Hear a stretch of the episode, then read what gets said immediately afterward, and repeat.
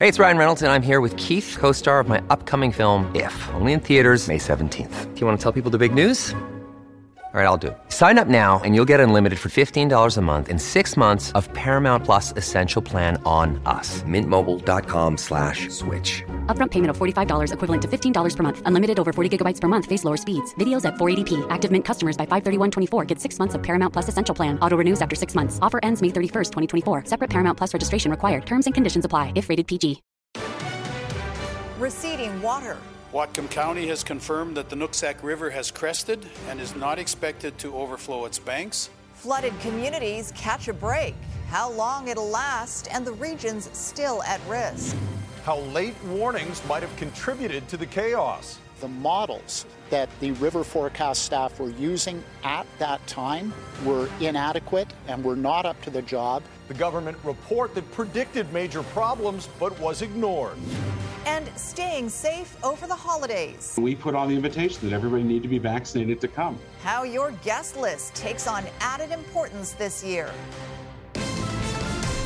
You're watching Global BC. This is Global News Hour at 6. Good evening and thanks for joining us. After a break from heavy rainfall, there's cautious optimism on the flood weary Sumas Prairie in Abbotsford. During the lull, floodwater levels continued to gradually drop, and with the end of the forecast atmospheric rivers now in sight, many residents say it feels like the immediate danger is subsiding. Imad Agahi is live in Sumas Prairie. What a difference a day makes, and hopefully uh, these people can start to recover.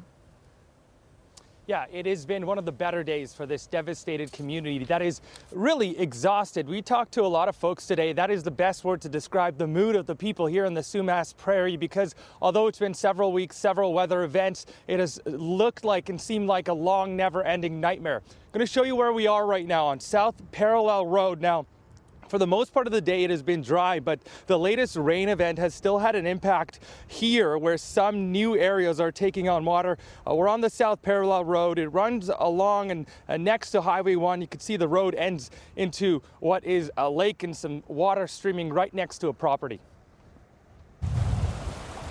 It looks like a creek and flows like one too, except this is Abbotsford's South Parallel Road, and that's someone's property. And despite rising water levels from Tuesday's heavy rain closing some sections of Whatcom Road as well, the sense in this now exhausted community is that through the latest row of marching storms, the damage was subdued. We've been in the cleanup process ever since the big one hit here. The big one, and that is how people in devastated Sumas Prairie describe what happened here. And even though water has now receded in many areas, there will be so much to clean up, beginning in farms like the one owned by Rich Vanlar. It took on so much water, he was forced to bring some of his calves inside his own home. That was uh, entertaining for a small while, and then it got smelly. Regional water modeling projections for today and for the next few days uh, continue to indicate a stabilization of overall water levels.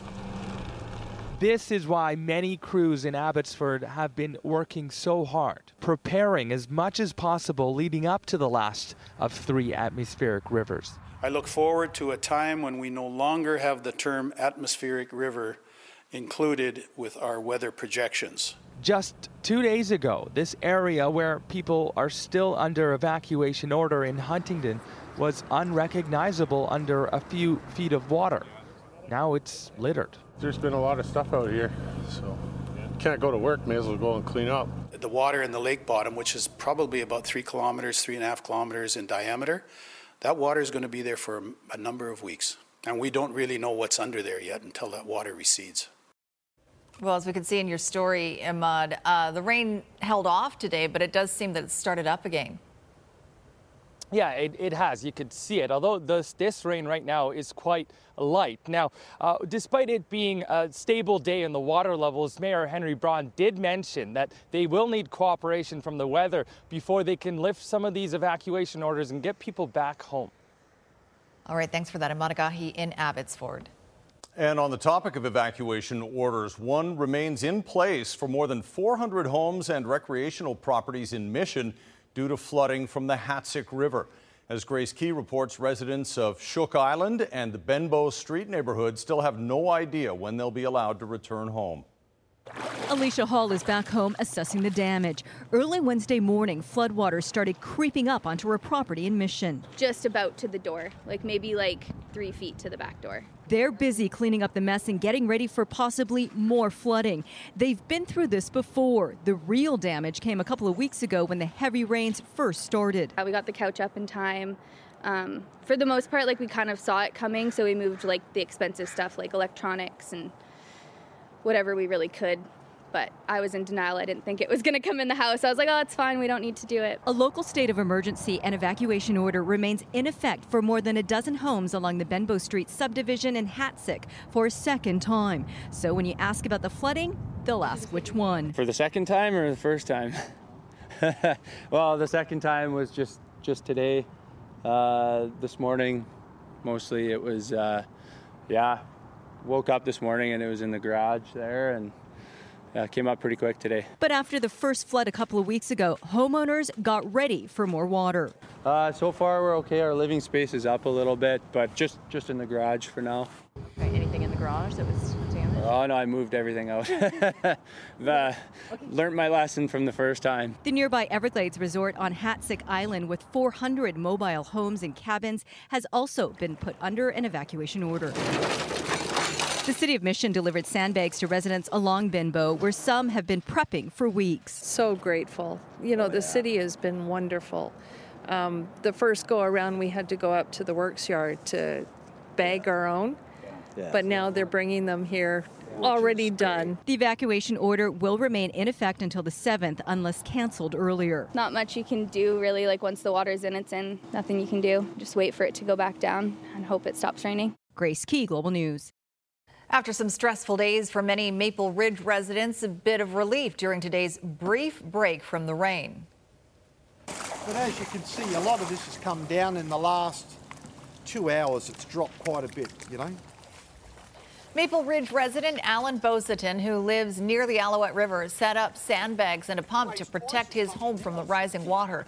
Upstream, BC Hydro crews have been controlling the release of water from the Alouette Reservoir, but another significant rainfall event could lead to renewed flooding. So now it's starting to, this should go quick. Should take it all the way really fast. But as I'm saying, that's looking pretty grey out there now and looks like it could rain and start all over again. It's just been unrelentless rainfall, but uh, we have been keeping a close eye on it and actively managing the reservoir levels to minimize impact. The flooding and ongoing high water have forced the closure of Golden Ears Park due to dangerous conditions. As if the events of the past two weeks weren't enough evidence, we now have a much clearer picture of the staggering amount of rain three atmospheric rivers dropped on the province. As John Hua reports, with one more storm pulse still ahead of us, we're still being asked to stay home if travel isn't absolutely necessary. This is what a lull looks like. A short break from the beating British Columbia has suffered from three brutal back to back storms. But the full extent of the damage from this latest storm remains to be seen. Midway through a third atmospheric river, areas under warnings in the central coast seem to have mostly been spared parts of the Fraser Valley not so fortunate. Even as we continue recovering from the impacts of previous systems and widespread flooding, we are monitoring weather and road conditions across the province very closely. BC's highway system continues to be a fluid situation as sections of Highway 1 and Highway 3 continue to be affected by flooding. Key routes like Highway 7 and Highway 99 are open for essential travel. We need to uh, keep uh, key highway corridors open for the supply chain that British Columbians depend on. There are communities that are experiencing shortages. These trucks getting through are critically important. The priority between Abbotsford and Chilliwack, leaving up a Tiger Dam now. Hopefully means that section of highway can reopen much sooner. We've got to get through today, and then we've got to get through tomorrow, but uh, we'll, uh, we'll be basing that on, on what we're seeing on the ground.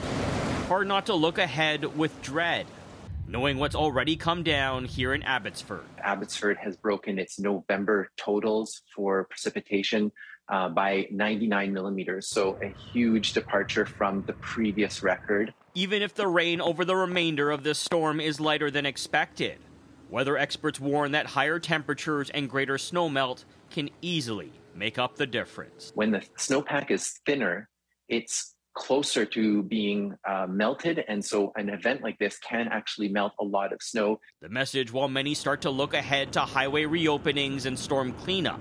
This is no time to let our guard down. John Hua, Global News. As floodwaters begin to rise again in Princeton, residents are scrambling to secure what's left of their homes. Homes and apartments in Princeton are covered in waste and hazardous materials. Most homeowners have been evacuated, some trying to fix their homes themselves. Others have restoration companies doing the work, but one business says it's booked up for the next few months. Princeton Mayor Spencer Coyne says they are still monitoring the sewer system. It's stable for now, but the biggest concern is what could happen when the temperature plummets. We're supposed to get to minus nine this weekend, and it's supposed to start snowing. And there's snow in the forecast for the next couple weeks, long term. So winter's coming, and everybody right now is trying to get ahead of that winter. If we get water tonight, then we'll we'll have to deal with that tomorrow and and and the next day, and, and try to get ahead of that freeze because once it freezes into place, we're we're going to have other issues. Coyne adds the next 24 hours are incredibly crucial for the community with heavy winds and the river levels still not going down. Well, we certainly hope we're through the worst of it, although there is still some rain in the area. We'll bring in meteorologist Kristi Gordon right now for the latest on what to expect. And also, this will be amazing for folks. BC also set a new temperature record for December, Kristi. Oh, incredible. So this atmospheric river bringing in not only rain, but heat as well. 21 records broken across the province today. And this one is very interesting. 22.5 degrees was recorded in Penticton. That is a BC monthly record high, and it tied the Canadian record high, which was set back in 1982 in Hamilton, Ontario. Incredible heat. And when we look at the monthly records for precipitation, also incredible. 600 115 millimeters was recorded in Chilliwack. That is a new all time record. So, not just the wettest November, but the wettest month ever. And that was also the case in Abbotsford. Now, the rain is expected to ease off overnight, but when I come back, we'll show you how much more is on the way. And we'll also look at the temperatures to show how that will impact the snowmelt. Sounds good. We'll check in in just a moment. Now, it's in times of crisis that British Columbians come out to help. Global BC 980 CKNW, AM 730, and Global Okanagan are all partnering for BC Together in support of BC flood relief. Visit globalnews.ca slash BC Together to check out the groups that are stepping up to help out and to donate to an organization of your choice. Well, some good news on the gas supply front. It could be almost back to normal soon. Trans Mountain now says if everything goes according to plan, it's only a few days away from restarting the pipeline, which was shut down as a precaution due to the flooding. The company says it has nearly 500 workers on the ground shoring up the line, and this week's rain has not caused any new problems. That pipeline carries 300,000 barrels of petroleum products from Alberta to BC every day. Trans Mountain says the pipeline will operate at reduced capacity when it does restart. Well, the holiday season is supposed to be full of joy, but this year it might include some difficult conversations about vaccination status. Why Dr. Bonnie Henry is urging caution with concerns about the Omicron variant in BC. That's next on the News Hour. Reaching for the top, a young climber following in her father's footsteps, coming up on the News Hour. And an impaired driver turns the street into a demolition derby. That's later. Right now, though, some encouraging news among the latest COVID 19 numbers for our province. We have 375 new cases just under 3,000 active cases. 301 people are in hospital, with 98 of them in ICU. That's the lowest critical care number we've seen since late August. There have been seven more deaths, though, and that includes a person in their 40s. And 87.9% of British Columbians aged 12 and older are now fully vaccinated. Okay, with uh, us all heading into the holiday season, BC's top doctor says it's time to have some tough conversations about who can attend family gatherings. Dr. Bonnie Henry says vaccination status is critical in these settings, especially with the Omicron variant creating new concerns about further spread of COVID. Richard Zussman reports. It's officially December, peak times for caroling, lights, presents, family gatherings. But this holiday month brings something new Omicron. There is still more to learn about its effect on transmission, severity of disease. As the world learns about the COVID variant on the fly, British Columbians are being asked to think about their holiday plans. For indoor family gatherings, be it Hanukkah this weekend, Christmas around the corner, or any other celebration, it's about knowing who is coming. I think it is important for us to kindly have those conversations. And for people who have chosen not to be vaccinated at this point, I encourage you to rethink that decision. You know, even though you know your people, we don't know who those people have been with, you know, on a train or in a restaurant or in a store. So I think we have to continue to be cautious. Places of worship will look different this holiday season. A requirement now to wear masks indoors. And if there is no vaccine mandate in place, capacity must be 50%. As a faith leader, I see it as my responsibility to keep my congregation safe, spiritually and physically. As for holiday travel, Omicron could change things. For now, travel across Canada and the U.S. is not restricted, except for vaccine requirements for returning to Canada and on flights anywhere. Air travelers into this country from anywhere outside Canada and the U.S. will be required to do a COVID test and wait at the airport until it comes back negative. Here in BC, we've also been through an awful lot in these last few months. So I know uh, sometimes that means people need to be with family. Um, but I would encourage you to keep it small and keep it close to home. For those not fully vaccinated kids going cross border, including those with one COVID shot, they must stay away from big crowds for 14 days. Still not possible for a Canadian family to come over the border, shop, and return home, or even to come over the border, visit grandma, and then return home and the kids to go back to school the next week. And as the COVID virus evolves, so do our holiday traditions. Richard Zussman, Global News, Victoria. Well, we all know the pandemic has had a major impact on healthcare in Canada, but a new report from the Canadian Medical Association puts it into very sharp focus. As Ted Chernecki reports, the CMA says thousands of people died because the pandemic, relate, the pandemic delayed their treatment. At every healthcare facility in the country, behind the daily case counts and deaths from COVID, there are others dying, in essence due to neglect. That's the finding of a new study commissioned by the Canadian Medical Health Association. The tentacles of the pandemic are far reaching. We already know about the increase in opioid related deaths, nearly 20 a day across the country. The food insecurity population shot up by 39% at the start of the pandemic, and fully two thirds with chronic diseases have had difficulty accessing care. Even prior to the pandemic, hip and knee replacements were way off the charts in terms of being able to meet the six month requirement. So no province was meeting that. That was before the pandemic. And then there's the surgery backlogs. At the low end, breast cancer, 46 days lost. At the high end, hip replacement at 118 days. And in between, everything from cataract surgeries, knee replacements, MRI and CT scans, and others. The cost to return wait times to pre pandemic levels is estimated at $1.3 billion. The study shows there have been more than 4,000 of what it calls excess deaths not related to COVID due to delayed care. I think it really just paints a picture about how serious the issues are facing our healthcare system and the real need to move forward with all levels of government towards action to actually create a sustainable system that can serve Canadians. The study also looked at race or ethnicity based harassment, up 30% for Chinese, 27% for Koreans, and 19% against Southeast Asian minorities. The Kids Help Phone saw a 28% increase in calls about physical abuse.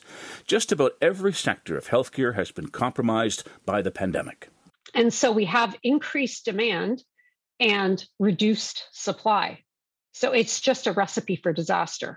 There's that saying, justice delayed is justice denied.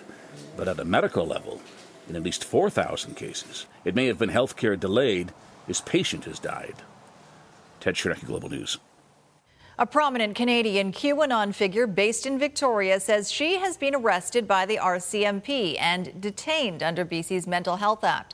Romana Didulo, who often refers to herself as the Queen of Canada, made the claim on a YouTube video. Didulo, who has an alleged history of urging her followers to shoot healthcare workers and others connected to the COVID 19 response, says she was taken to Royal Jubilee Hospital for psychiatric assessment.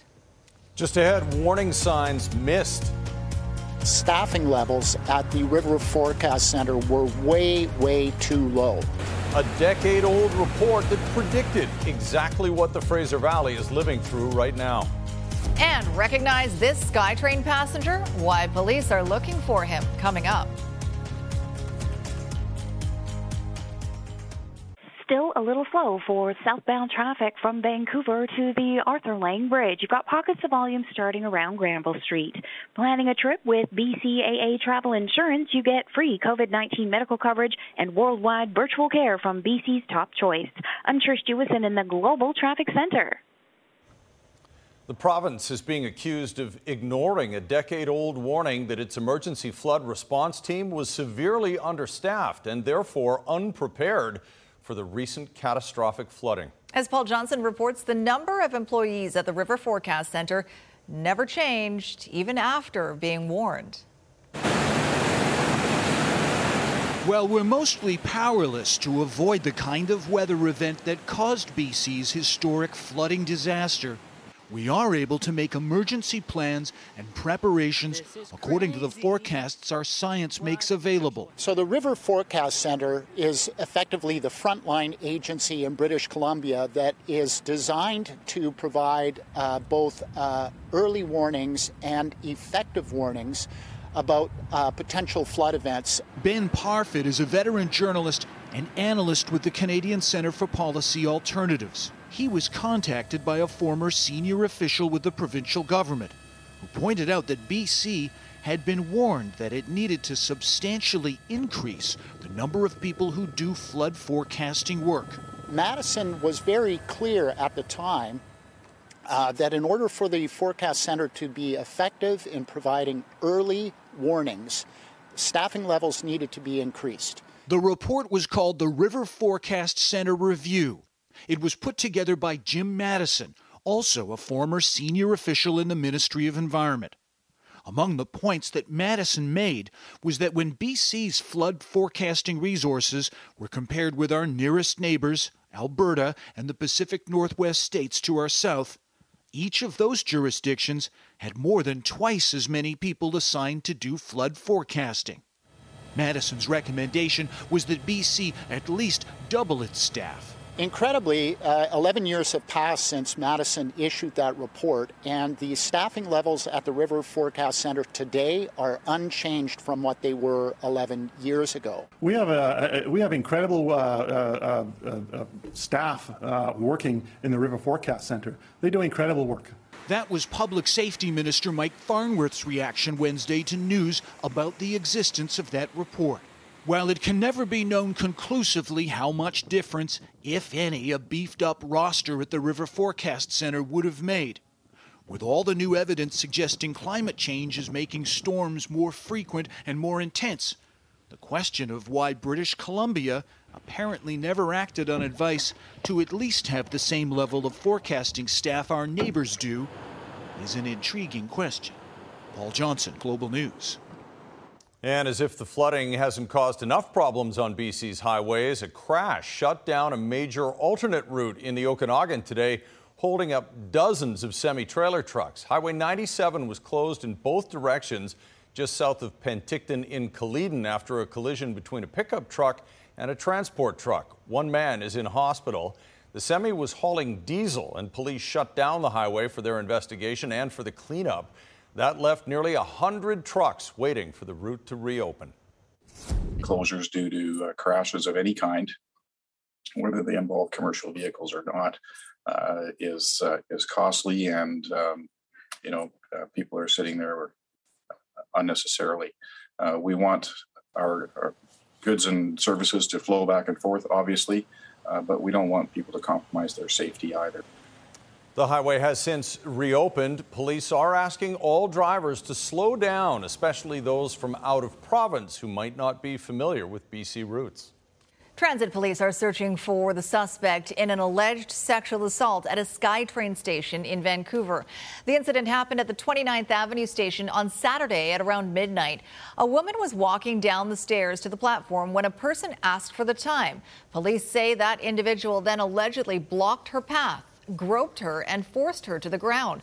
The suspect even pushed her down a set of stairs. She fought back and pushed the suspect away. If you witnessed the incident or know the identity of the suspect, you're asked to call Metro Vancouver Transit Police.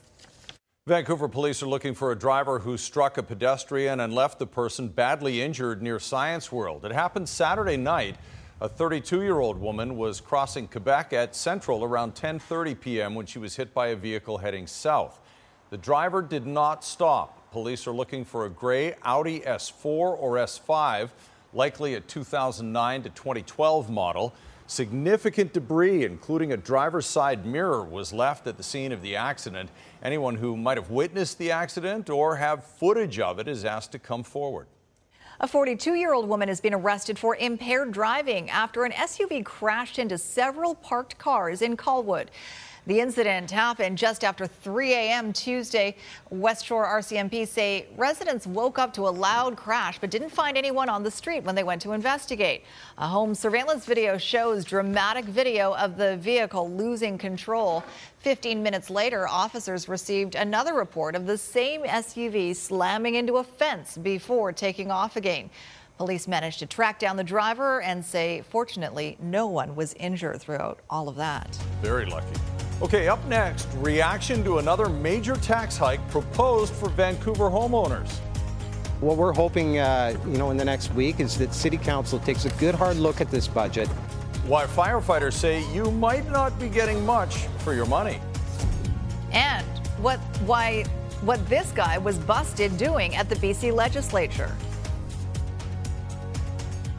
Working as one to connect our province. BC Together in support of BC flood relief. Visit globalnews.ca slash BC Together to learn where and how you can help today. Again along Highway 1 eastbound through Burnaby. A new crash between Willingdon and Kensington has the left lane blocked and emergency crews on scene. Through a new charitable partnership between the Kermac Cares for Kids and Surrey Memorial Hospital, when you choose Kermac Collision and Auto Glass, you also support the Surrey Memorial Children's Health Center. I'm Trish Jewison in the Global Traffic Center. The Mounties are looking for help from the public to identify a man whose remains were found two years ago. This image shows what the man is believed to have looked like. His remains were discovered near Merritt in September of 2019, but it's thought that he died several years before that. He was somewhere between 20 and 50 years old, 6 feet 2 inches tall. He had brown hair and weighed about 220 pounds. The, rem- or the remnants of his clothing included a gray t shirt and a maroon hoodie. If you have any information as to his identity, contact the Southeast District Major Crime Information Line. Victoria police are looking for a suspect in a mischief investigation involving a protest at the BC legislature last Friday. The man is described as Caucasian, about 5 feet 10 inches tall, with a light brown goatee and curly shoulder length brown hair. The incident took place shortly after the Prime Minister met with the Premier to discuss the flooding emergency in British Columbia. After the event, police say another man was taken into custody for mischief, which prompted about 20 protesters to start kicking at doors and block building exits. Anyone with information is asked to call police. Well, with uh, Vancouver homeowners looking at the possibility of a 5% property tax increase, the city's fire department is sounding an alarm. It says while residents will be paying more when it comes to fire protection, they could be getting less. Jordan Armstrong reports. Uh, City Manager, is there any way you'd like to proceed? It would be easy to begin this story at City Hall, where Vancouver's budget is debated and decided. But we'll start with homeowners, the people who'd actually have to pay the property tax increase proposed at 5%. That's too much. It's already too much. Taxes in Vancouver are pretty reasonable. 5% is not a huge amount, to be honest. Wow, 5%. Uh, it felt like it went up this year already quite a bit. It's actually gone up a similar amount the past few years. And now, as Council considers a $1.7 billion operating budget for next year, firefighters are sounding the alarm. At this point in time, with these increasing calls, no, we do not have enough to maintain uh, going forward. The union takes it a step further, saying the budget, as tabled, would result in what it calls dangerous cuts to the fire service. As they proposed in this budget, there'll be five less firefighters uh, on the streets of Vancouver. This with a toxic drug crisis, pandemic, and climate emergencies. Medical calls up 81%. Lax says South Vancouver desperately needs another fire truck and points to the June heat dome as an example. The death and despair that we saw uh, those are visions that I'll probably never forget. He's hoping council won't forget a prior promise to hire 100 more firefighters, something the pandemic put on the back burner. I feel for this council. Decades of in- inaction on critical core services yeah. is landing in their lap today. Expect more finger pointing and debate over Vancouver's budget. Council isn't due to vote on it until next week. Jordan Armstrong, Global News. In Health Matters tonight, it seems little has been done to combat anti Indigenous racism within the BC healthcare system one year after a report that was made by retired judge Mary Ellen Turpel-Lafond. Progress has been made in just 10 of the 24 recommendations of the persistent problems. Turpel-Lafond has said she continues to receive disturbing complaints about racism occurring at the point of care. Some of the progress that has been made includes apologies issued from governing bodies, Indigenous leaders recruited across health authorities to aid in systemic change, as well as the government introducing Bill 18, which is an amendment to the BC Human Rights Code to include Indigenous identity as a protected grounds for discrimination. It's a holiday tradition that brings much joy. Next on the News Hour, illuminating Canuck Place, giving light and hope to sick children and their families. The big reveal next.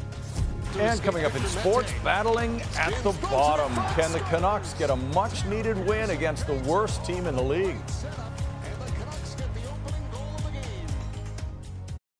You're watching Global News Hour at 6. Well, I was going to point to the poinsettias on the set yeah, as the giveaway, but there are poinsettias on our set, which means it is officially December now. And today, Canuck Place Children's Hospice kicked off the holiday season by lighting thousands of festive lights decorating the grounds. It's such a beautiful spot. Our Neetu Garcha is down there with more on this very special tradition. Neetu. That's right, Chris and Sophie. The rain is coming down pretty hard, but that didn't stop about 100 people from coming to Canuck Place tonight to support and bring light to children with life threatening diseases and in palliative care here at Canuck Place. Here is that moment that happened just minutes ago when some 60,000 lights came on. Three, two, one. There it is donors, hospice partners, friends, and family members coming together to celebrate the community of supporters contributing to the pediatric palliative care funding of more than 715 families across BC. Minister Adrian Dix, Canucks mascot Finn, and a choir also here tonight. And to learn more about the impact of this event and the work done at Canuck Place, I'm joined now by a Canuck Place family therapist, Deborah Davison, to talk more about it. So, what does tonight mean to you? Oh, thank you so much for coming and being with us. It's been such an amazing evening. I think this is an annual tradition that we do yearly when we light our lights in the neighborhood and shine light into dark spaces. I can't think of a more appropriate activity for us all to take part in after the year that everybody has had to shine light into the dark. For me, these lights represent the love that our families have for their children and also the generosity of our community. And how important is that funding at a time when so many nonprofits are struggling to get the donations they're used to? Boy, I, it, I can't overstate the, how much difference the generosity makes for people. And if anybody's wanting to be involved in that, canuckplace.org is the website where people can donate. In fact, the Light of Life campaign this year, through the generous donors, John and Claire Nicola and friends, along with the Coromandel Foundation, have decided to double match every donation that is given between now and December 31st. And for us as a team at Canuck Place, we're able to do the work we do because people are so generous in helping us. And we do this all together out of the love for the light for the family. So thank you for helping us share in that light. Thank you so much for joining us and for the work you do, Deborah. And we have a breaking news funding announcement that Minister Dix announced here tonight. $3.5 million is coming from the province straight to Canuck Place for mental health resources and new technologies. That was just announced here tonight in what is the 26th year of this event. Back to you, Chris and Sophie. Wow, that's fantastic. And uh, I know they have another facility out in Abbotsford, too, that mm-hmm. uh, that money's going to go a long way for families. It's a special place for mm-hmm. sure. All right, let's bring in meteorologist Kristi Gordon once again with a look at our weather forecast and hopefully nearing the end of this round of atmospheric rivers. Kristi? Yes, I think we are nearing the end of that, and I'll show you how much more is expected. But first, I just wanted to show you, as I talked about earlier, 21 records broken across the province. We showed you 22.5 degrees in Penticton. Here's a few others, just to give you perspective. In Summerland, for example, at 20.7 degrees, that's 20 degrees above seasonal for this time of year. Now, tomorrow we're expecting single digits, so that will improve the significant snowmelt that we're seeing, but we're not expecting seasonal values until Friday. There's the atmosphere river, the hose of moisture, but it's going to swing down across our region overnight, and that's why we won't see as much rainfall. 106 millimeters in Hope. This is the storm total so far. 143 out towards Squamish. This is how much more we're expecting before it shifts out of the region. So minimal amounts for Metro Vancouver, but up to 20 millimeters for the East Fraser Valley region. And don't forget, it's also the snowmelt that will impact. So we'll likely see impact on the rivers well into tomorrow as we continue to see this warmth. Tomorrow, generally, though, a dry day on the way. We have a slight chance of showers out through the Fraser Valley, but that's about it. Friday also looking dry. Only light rain expected late Friday into Saturday. More significant rain expected Monday, but that's still days away. Tonight's Centra Windows weather window coming to you from Kootenay Lake. Tom sending us this one, just a stunning shot. It was uh, amazing to see that uh, color there. Thank you to Tom for sharing that with us as the sun went down. That's beautiful. Thank you, Kristi. Got the mic on. You're All right, welcome. so does, so does Squire. Here he is now. All right. So uh, BC boy Brent Seabrook is uh, coming out of retirement, kind of, to try his hand at coaching for a little while. He says he yeah, will help just, out the uh, Vancouver it's Giants. A fun thing to do, and and uh, like I said, hopefully I do good and, and can can show these kids some stuff.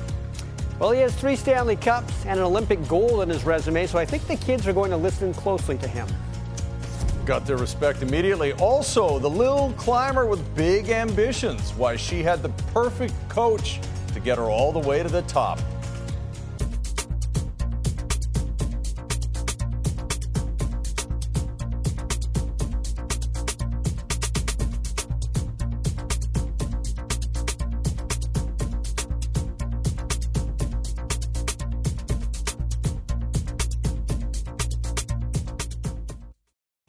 Too much to hope for? No, not tonight. Okay. You can hope all you like. Hoping for a win. In fact, I haven't been able to say this in a while, but tonight's game for the Vancouver Canucks is one they should win. If they don't win, they have no excuses because this is the Ottawa Senators they are playing, the worst team in the NHL right now. Like real Ottawa based Senators, they don't do very much.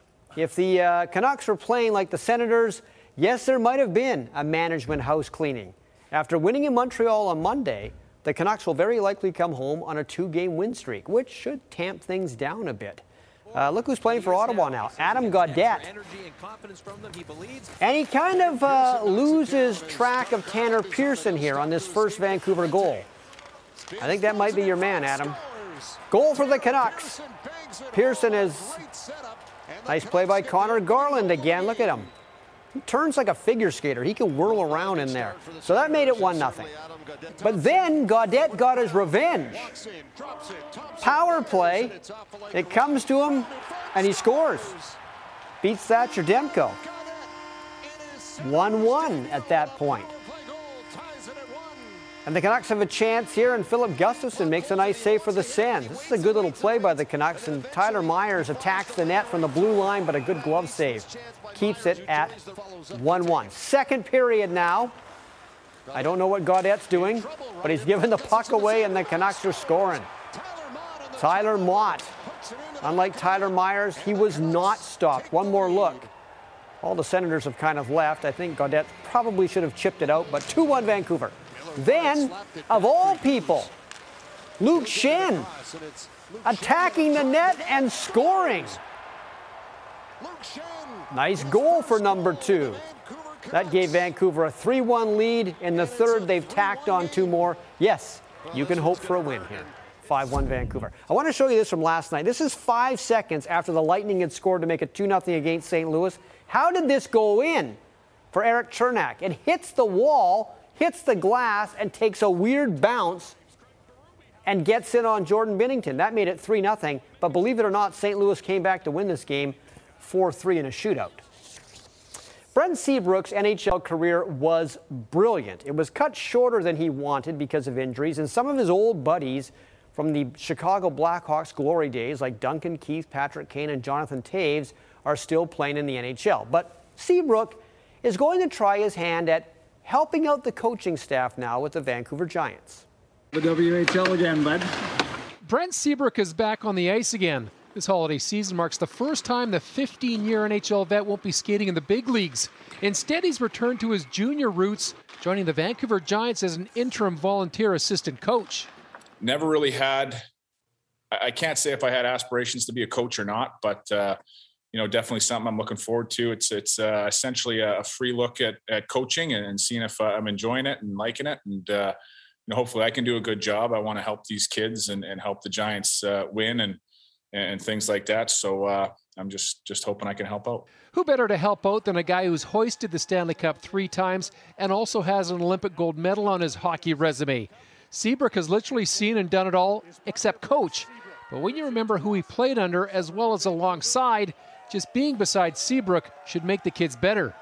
I always watched the coaches, and, and we always had lots of meetings and and things like that. Uh, you know, being with Joel for for so long and Kitch for a long time. The way the game's changed, I think the speed of the game is uh, it's it's uh, it's unbelievable. I think back in the day it was uh, maybe more of a thinking man's game. Now it's it's a lot of speed, getting guys you know on top of people, um, covering layers, and and uh, it's it's definitely changed. But at the, at the same time, it's still hockey. If Seabrook had his way, he'd still be teeing it up and letting it rip. Shoulder and two separate hip surgeries, ending his playing career at the age of 36.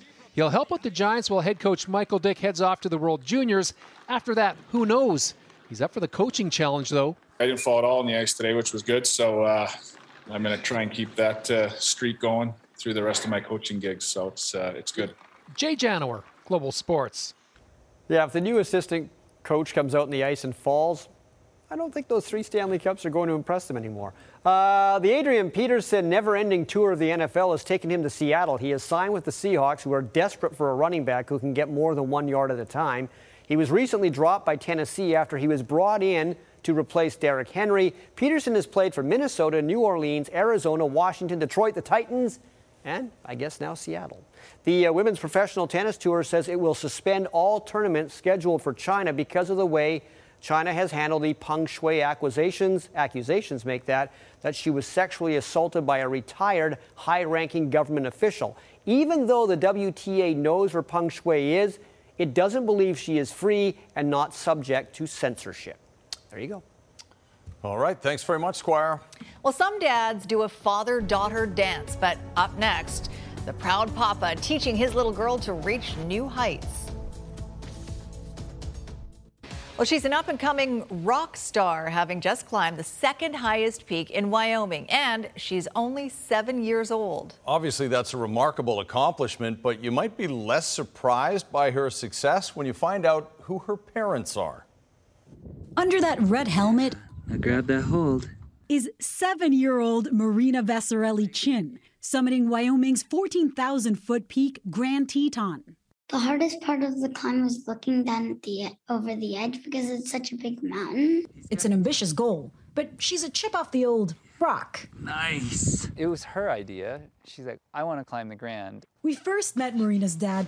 Oh man, That was really good. Professional mountaineer and photographer Jimmy Chin for CBS Sunday Morning.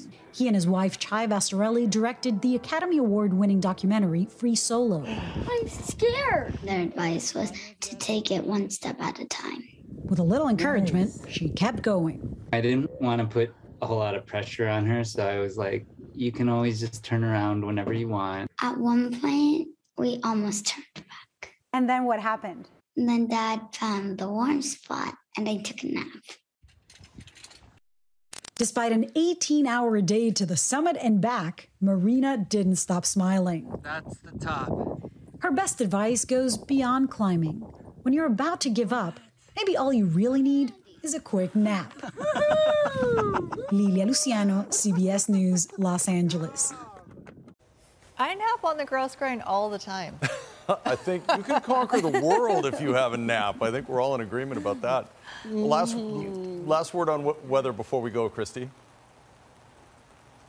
So thankfully, as this front moves across, it'll move fairly quickly. We could still see another 20 millimeters out through the Fraser Valley. We're also looking at quite incredible heat. We're talking about 15 to 20 degrees above seasonal for this time of year. So we'll see some significant snow melt. No doubt. All right, thanks, Kristi, and thanks for watching, everyone. Good night, all.